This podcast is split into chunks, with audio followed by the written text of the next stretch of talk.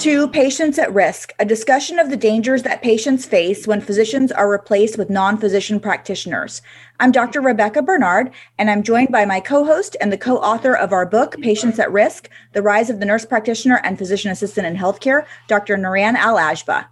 Good evening. On September twenty-ninth, twenty twenty, the state of California passed A B eight ninety, a bill allowing nurse practitioners the right to practice without physician supervision. The bill received widespread support from groups that benefit from the use of non-physician practitioners, including hospitals and community health centers. Despite opposition from physicians and other patient advocates, the bill was passed with large margins and was signed into law by Governor Gavin Newsom. Today, emergency medicine physician Doctor Natalie Newman joins us to discuss the implications of nurse practitioner independent practice in California, one of the largest and most populous states in the union. Doctor Newman is not only a practicing emergency medicine physician in California, but also an outspoken patient advocate and a prolific writer who blogs at authentic medicine dot com. Welcome, Doctor Newman. Thank you. It's nice to be here. Natalie, you've been a leader in speaking out in favor of physician-led care for years. Can you tell our listeners why this is so important to you personally? The term actually physician-led never really came up until this whole issue of full practice authority to me came up. When I think of medical teams, the physician was always the lead of the team. I have a quote that I, it's actually an original quote, I'm trying to remember it now, something to the effect of that all um, provisions of medical care are measured by the standard of medicine. So anybody who presumes to practice equivalently has the onus on them to prove that their standard actually equates. It's not on us to prove that we don't, we're not, you know. So I believe that there is a hierarchy, but hierarchy is not suggest. It, it's become a bad word, but I think that every team has a captain. You have to have a focus. Countries have presidents. Bands have leaders. Sports have captains. Medicine teams have physicians. And the team functions as a whole. Every member contributes. Every role is important, but somebody has to make that final decision, and that needs to be the physician. And Natalie, you spent some time in the military, didn't you? I mean, that's definitely a place where we see a hierarchy and the importance of having leadership. Absolutely. Uh, I was in the Army for four years, and you have the enlisted ranks, and then you have the officer ranks, and then each of those have hierarchies, and they are respected. Every member, again, in the military has a role and a position, and you don't have someone who is an enlisted soldier attempting to take over the position of the general. That just won't happen. Yeah, that wouldn't fly in a military setting, but somehow that seems to be what we're experiencing now in healthcare. So one of the ways that you've been educating physicians and patients is by writing blogs, and also you're really good at using social media. And recently I saw a Twitter thread that you posted that I thought just did an amazing job at breaking down your concerns about why independent practice for nurses in California is dangerous for patients. And I thought maybe we'd go through it because you did a really nice kind of, I think there was like thirteen points that you made, and I thought we could kind of go through each of them. So the first thing that you pointed out was was that this A B eight ninety was sponsored by a dentist, and that this dentist actually is of the opinion that nurse practitioners and physicians are essentially the same. So explain why to our listeners why that's not accurate. I think it's pretty simple. There are nurses, there are physicians. There's nursing discipline, and then there's the medicine discipline. They are different. We are under different boards. We have different licenses, and we have different training.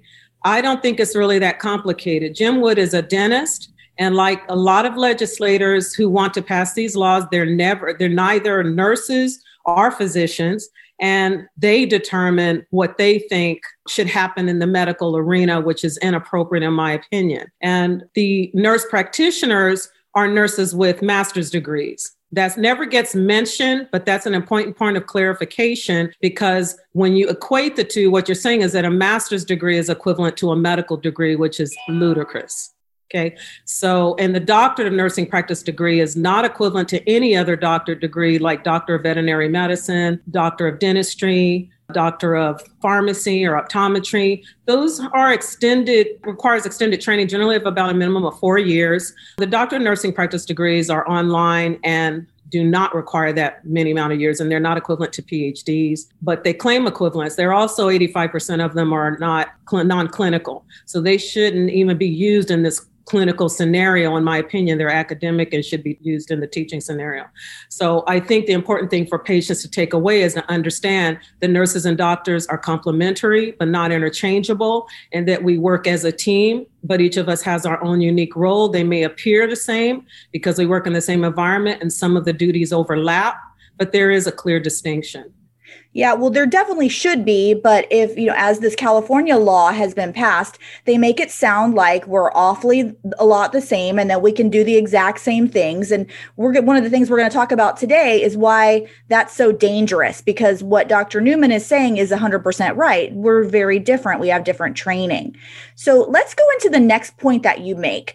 And what you wrote was, as is typical with full practice authority, the plan on how that law will be executed is disorganized. And you had multiple reasons why. And first of all, that nurse practitioners that are independent are going to have oversight by the Board of Nursing and not the Board of Medicine. And tell our listeners about some of the problems that the California Board of Nursing has been experiencing lately, just dealing with nurses, nurses and nurse practitioners even before they were independent. Well, the Board of Nursing was discovered by the state auditor to have falsified documents, so they're under investigation. And they falsified documents of complaints. There were complaints of nurse mismanagement or patient complaints that were never addressed, some of them up to ten years, six years, year, that were not followed up. And when the auditor came through, they attempted to make it appear as if some of these cases were actually being investigated when they were not. So they falsified those documents. She caught those and they were held accountable for it. The nursing board also was the only nursing association that opposed A B eight ninety. They did not want to supervise nurse practitioners. They made that clear. And they also made it clear that they could not manage that volume and R Ns and L V Ns as well. And so I do commend them for acknowledging that. In my opinion, they were forced to do it anyway, and their concern was dismissed. And I think to compromise, they created this advisory board of nurse practitioners and physicians who have input into the punishment of nurse practitioners or uh, in their practice. Uh, but that input does not have to be followed. So it's not mandatory. It's just an advisory committee that really, in my opinion, has no power. Initially, the nurse practitioners, actually Jim Wood wanted a nurse practitioner board, but he wanted physicians on it. He wanted a mix. The nurse practitioners adamantly opposed having physicians on the board with any kind of power. And I think the advisory committee ended up being a compromise between the nursing board not wanting to really oversee the N Ps, but to have some kind of board and call it an advisory committee and gave it no power, just input. And so I think it's a joke, to be honest. I just think it's, uh, I don't think it's legitimate overall. And I think that the, the ultimate decision was that the N Ps basically have control over how this is, how this bill is going to be displayed ultimately. Right. So this advisory committee is going to be seven members, four, they said, quote, quote qualified nurse practitioners, whatever that means, two huh. physicians and surgeons with demonstrated experience working with nurse practitioners. So I'm guessing allies, and one public member. So these seven uh, people are on this advisory committee. And one of the things that they get to do as part of their responsibility is that they are supposed to have an evaluation performed, something called an occupational analysis. And this was in the bill, and it says that the board and the advisory committee is supposed to assess the competencies that are tested in the nurse practitioner certification exam to determine whether or not that exam is able to show that nurse practitioners can practice independently. And if they can't, if they've showed that the competencies are not adequate, then the, the board and the advisory committee is supposed to come up with a new board exam. But of course, this is all supposed to happen, like the assessment is supposed to happen by January first, two thousand twenty-three. So two years from now, we'll know whether or not the exam is good enough to assess for independent practice. So that's not very forward thinking, as far as I can tell. That's, you know, letting people do something and then determining later on whether or not it was safe for them to do it. Well, you see the look of disgust on my face, because you know how ridiculous that sounds. That should have been done before the passage of the law, correct? To make sure someone was qualified to even practice independently, you have to establish those guidelines beforehand and solidify them, and then think about passing a law before you allow people to go out and practice on patients. And that's the sloppiness of the bill. It was pass it at all costs, and then we'll figure out how we're going to do it later. That's, but, you know, that's been the trend. I mean, just to point out, the V A has done this. All of the states in the in the union right. that have done this, that have uh, passed independent or free practice, they've all done it with no data, um, and really actually data that is pointing in the wrong direction. And they've been able to just push it past. So this is just another state that will be able to do the same, which is too bad. Yeah, it really is. And then let's look at what the criteria are for nurse practitioners to be able to practice independently according to this bill. First of all, they have to have passed their certification exam. And in a previous podcast, we talked about that. We talked about how the pass rates are, I think it was seventy-six percent for one exam and eighty-one percent for the other. And these are very, I mean, relatively simple exams. Exams, two hundred questions, three to four hours, nothing like physician exams in any means. Uh, so they have to pass that exam. They have to show that they attended school, and they can't have done their clinical hours online, but they could do the rest of everything else online. And they have to have practiced, they say, a minimum of three full-time equivalent years or four thousand six hundred hours before they're allowed to practice independently. So what do you think when you hear, you know, four thousand six hundred hours and knowing that they do five hundred hours in their training? There are no words. Less. There are no words. Be- uh, I just, all of this sounds is absurd. And I don't, there's so much talking and so many words, and I'm a verbose person. Okay. But there are some things that are pretty simple that are not complex. And when you infuse a bunch of words like that, people get caught up in that mess and they miss the message. And the message is basically saying, we're taking nurses with master's degrees and we're going to allow them to practice as physicians. And in order for them to do that, they have to have three years of full-time nurse practitioner experience, not physician or medical. And then we'll give them a certification that we haven't figured out yet. They say nothing about what kind of practice. It just says they have to have this number of hours of practice. That could be doing anything, really. So, and there's no sense of like, do they have to be signed off by anybody to show that they're competent? It's just basically working for that number of hours. What I find fascinating about this whole thing is that we are almost going back to a time that I would call pre-Flexner, where any physician or anyone who said, like, I'm just going to be a doctor around the country, you know, could really do that. You could be a person who apprenticed for years and years with a physician who worked and really felt comfortable. And when that physician, you know, left or whatever, you took over their practice, versus you could just pay some snake oil salesman to say that, you know, you did whatever you did. Obviously, for physicians, we implemented regulations. And this is why. Because every physician you go to at least has had the training and the years of practice and then passed these board exams. And what we're looking at right now is a nation without a Flexner report for the field of advanced nursing. And I think that's probably the kind of way to summarize it best, is just that there's going to be great nurse practitioners who did everything right. They may have done five years or ten years with a doctor because they're conscientious people who know what they're going to be facing. And that's the kind of nurse practitioner that I would want to work alongside. But at the same time, we will have people who cut corners. What bothers me the most is also the ones that you're talking about that are online. They can still go out there and practice and practice for those three years that are required, um, and still be doing shoddy practice that's not overseen, but they have that, they can prove that they've worked full time for three years and, and still be allowed to go out. So that to me is not validation that they're qualified. It's just upsetting to me that legislators won't look at this more closely and that they think that this is such a good idea. It's almost, let's just pass this and see what happens. And if it doesn't work out, then we can retract it. But the consequences are patients. They're not an inanimate object, they're humans. Those consequences can be very harmful or even deadly because there's no consistency. The qualified nurse practitioners who did it right, most of them don't want to practice independently because they understand what it is they don't know. The ones who tried to take the shortcut have a Dunning-Kruger effect mentality and think they know more than they actually do. And so if there is malpractice or negligence, all they have to do is state that they didn't know. And you make that point really well in your thread, which I'm going to get to that in just one second. But before I do, I just want to say a few other things about what this bill says, which is that independent nurse practitioners can practice essentially anywhere: in a clinic, a health facility, correctional treatment, state hospital, medical group practice, home health, hospice. They can serve on medical staff and hospital committees. And then as far as what they're allowed to do, the bill kind of spells it out. And you know what it sounds like to me?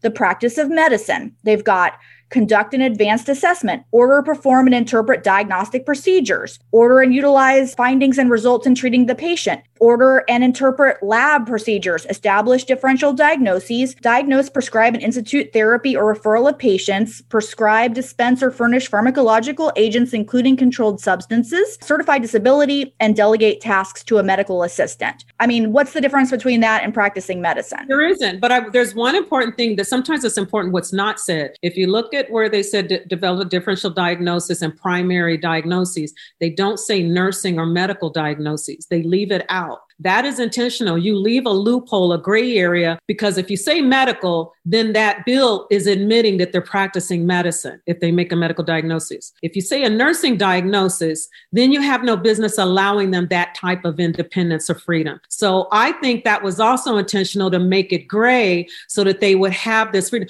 The passage of the F P A is a lot of loopholes and gray areas that allow them to expand into areas they have no business being. In California, we had something called standardized procedures, which allowed nurses to legally perform certain functions that would otherwise be considered the practice of medicine. And that is approved through their board of nursing. And that's if they want to do it in a particular hospital, facility, medical office, and they have to be established standardized procedures that are approved by the board of nursing. Okay. That's being done away with. So now these areas that meandered into the field of medicine, they get to still do that just without oversight.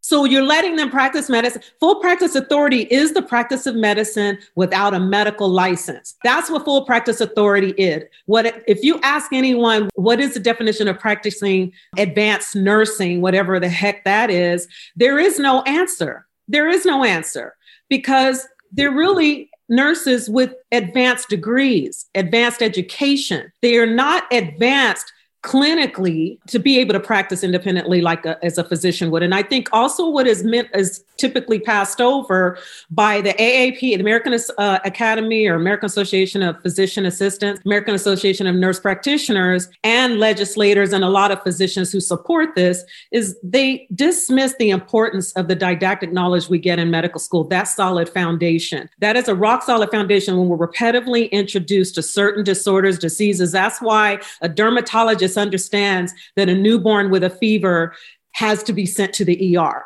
Okay. That explains why a psychiatrist understands a pregnant woman with abdominal pain of childbearing years needs to be sent to the E R. So we have that foundation. They don't have that. So the deficits will manifest themselves in the management of patients, and that will build up. You can only sweep so much under the rug before the rug becomes full.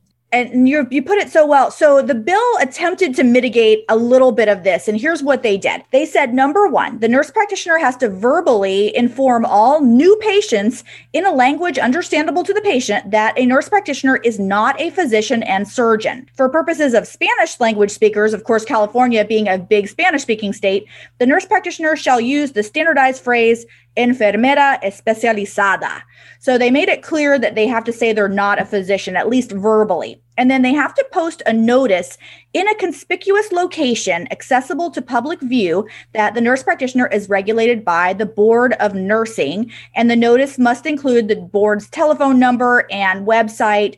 And that is where the license would be checked. Although, as we pointed out, the Board of Nursing is not excited about this. They didn't want this. So I, I'm sure that they're not looking forward to getting a lot of phone calls and complaints. And they're, they're not even sure how they're going to be able to supervise this. But they won't. Right. They're not going to be able to supervise it. It's not going to happen. They can't supervise it now. I mean, when we talk about various cases, I mean, really big mistakes, having sex with your patients, treating hyperthyroidism incorrectly, treating hypothyroidism incorrectly, things that we that have been drilled into our brains for, for years and years. They can't even stop the basic things, let alone, I mean, and if physicians are having sex with their patients, let's be very clear, they lose their licenses. Absolutely. I mean, it, it doesn't take much time. It takes one report, even if it's consensual, and I'm not defending it, I'm just saying, even if there's technically no crime, their licenses are pulled, as it should be. So again, you know, we have enough ability to regulate our own. And I think that's a really important point. First of all, we have to assume that they're going to do that. That's based on an honor code that they're going to put those that up in a visible place and that they're going to tell patients that they are in fact nurse practitioners. Well, I can tell you in California, that's already something they're supposed to be doing. They're always supposed to be identifying themselves as nurse practitioners, and they are not doing it. And they're supposed to list who their supervising physician is. And we know they don't do that because we will call the offices P P P and ask them for the name of who their supervising physician is, and they will refuse to give us the name, nor is it posted anywhere. And that is something that's required by law, and no one is enforcing it. This is a supervised state. It's just not strictly supervised. So they get away with it. So imagine how much worse it's going to be now that they have this bill in their favor. Right. And that is the biggest issue to me, is about transparency and patients knowing what they're getting themselves into. And then what I think is just the biggest issue of this whole thing, and you spent a lot of time on your thread really teasing this out, it's the third requirement, which it says, a nurse practitioner shall refer a patient to a physician and surgeon or other licensed healthcare provider if a situation or condition of a patient is beyond the scope of the education and training of the nurse practitioner. No kidding. And what Natalie says in her post is basically what you just said. It is up to them, honor code, for them to refer patients that they think need to be referred. And that's the problem, is are they going to know? And then also, secondly, what's going to happen to the physicians that get those referrals? What does that look like to them? And that's something that I think if I were a California physician, I'd be very concerned about. Right, because now you're in that chain. So if something, if there's a bad outcome because that nurse practitioner delayed care, that doctor's now in the loop and it stands to be sued. I can tell you who is going to benefit, and they're going to benefit greatly. And that would be the malpractice lawyers. I mean, it's right. It's it's phenomenal to me how many millions of dollars that they are going to be able to win on behalf of patients who die, because we see that all the time. And what's amazing is many of the cases that we reviewed for the book and have reviewed even still, the nurse practitioner will say, well, I didn't need to know that. I was working in, you know, the emergency room, but I didn't need to know about appendicitis. Or I was working in the hospital and I didn't need to know about a cardiac problem. And and the thing is, nursing's so system-based. There's this idea that you're in one system and you can't get out of that system. And physicians, obviously, it's a little bit different. It's ironic that they say we don't look at the whole patient, because we are experts in the whole patient. And so I think the malpractice lawyers are going to, you know, it's going to be a windfall. And that's what will change the public, I think, opinion over time.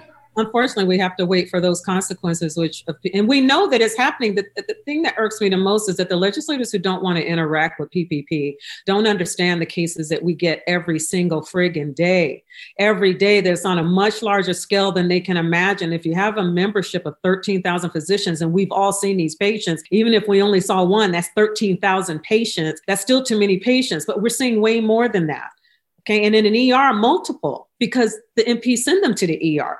And we see who's mismanaged. The, when you, when they, the number of patients who are having active heart attacks that they have drive themselves to the emergency department. I mean, it, it's it's ridiculous. But I, what I've mentioned many times, and what I want to clearly mention here for anyone who's watching, is that in none of the full practice authority states has any regulatory body, any nursing body, any uh, legislative body followed up what the quality of care is in those states before and after F P A. So you pass a law that allows nurses to practice on patients independently or unsupervised. And then you don't follow up to see if the quality of care measures up. You just presume that it measures up. And the more states that pass it, the more that presumption is made that the care must be good because these states have passed it, with no one actually looking to see if that is the case. So it's the, it's the, they're following the crowd without doing the homework. And I believe that if they do the homework, they will be appalled at what they find, because look at what we found, and we're a smaller group.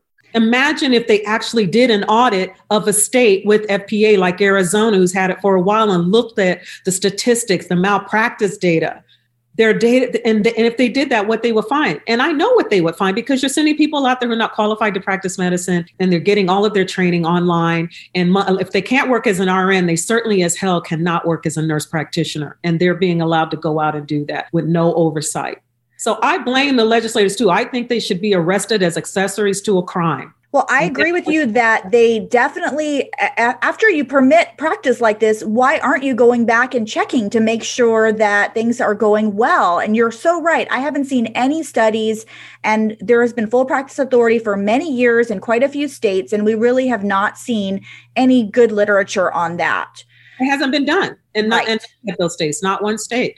And so I think it's it's disgraceful. And then getting back to the bill, uh, I want to point out a few things. The bill tries to be, they try to help the nurse practitioners know, because, you know, they're supposed to refer if it's outside of their scope. So they lay out some, some guidelines, and here they are. A, emergent conditions requiring prompt medical intervention after initial stabilizing care has been started. So I'm assuming that that means no autonomous nurse practitioner in the emergency room, because they're saying that would need to be referred. B, acute decompensation of a patient situation. So to me, that's any kind of urgent care or anything the patient's not doing well.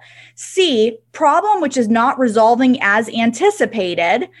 D, history, physical, or lab findings inconsistent with the clinical perspective. Well, you've got to know that information first before you can figure that out. Mm-hmm. And so basically, they've tried to lay it out that if anything is not going well at all, that the nurse practitioner is supposed to refer to a physician.